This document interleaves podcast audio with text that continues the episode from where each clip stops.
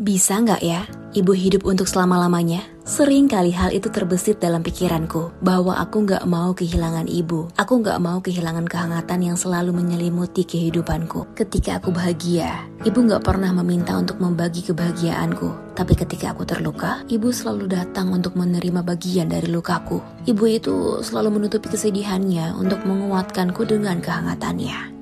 Bu, Walau jemari tanganmu semakin hari kian lemah, atau ibu gak bisa lagi menggenggam erat sebuah pelukan seperti dulu, sekarang biar aku yang memeluk erat dan menyelimuti ibu dengan sebuah kehangatan berselimut doa.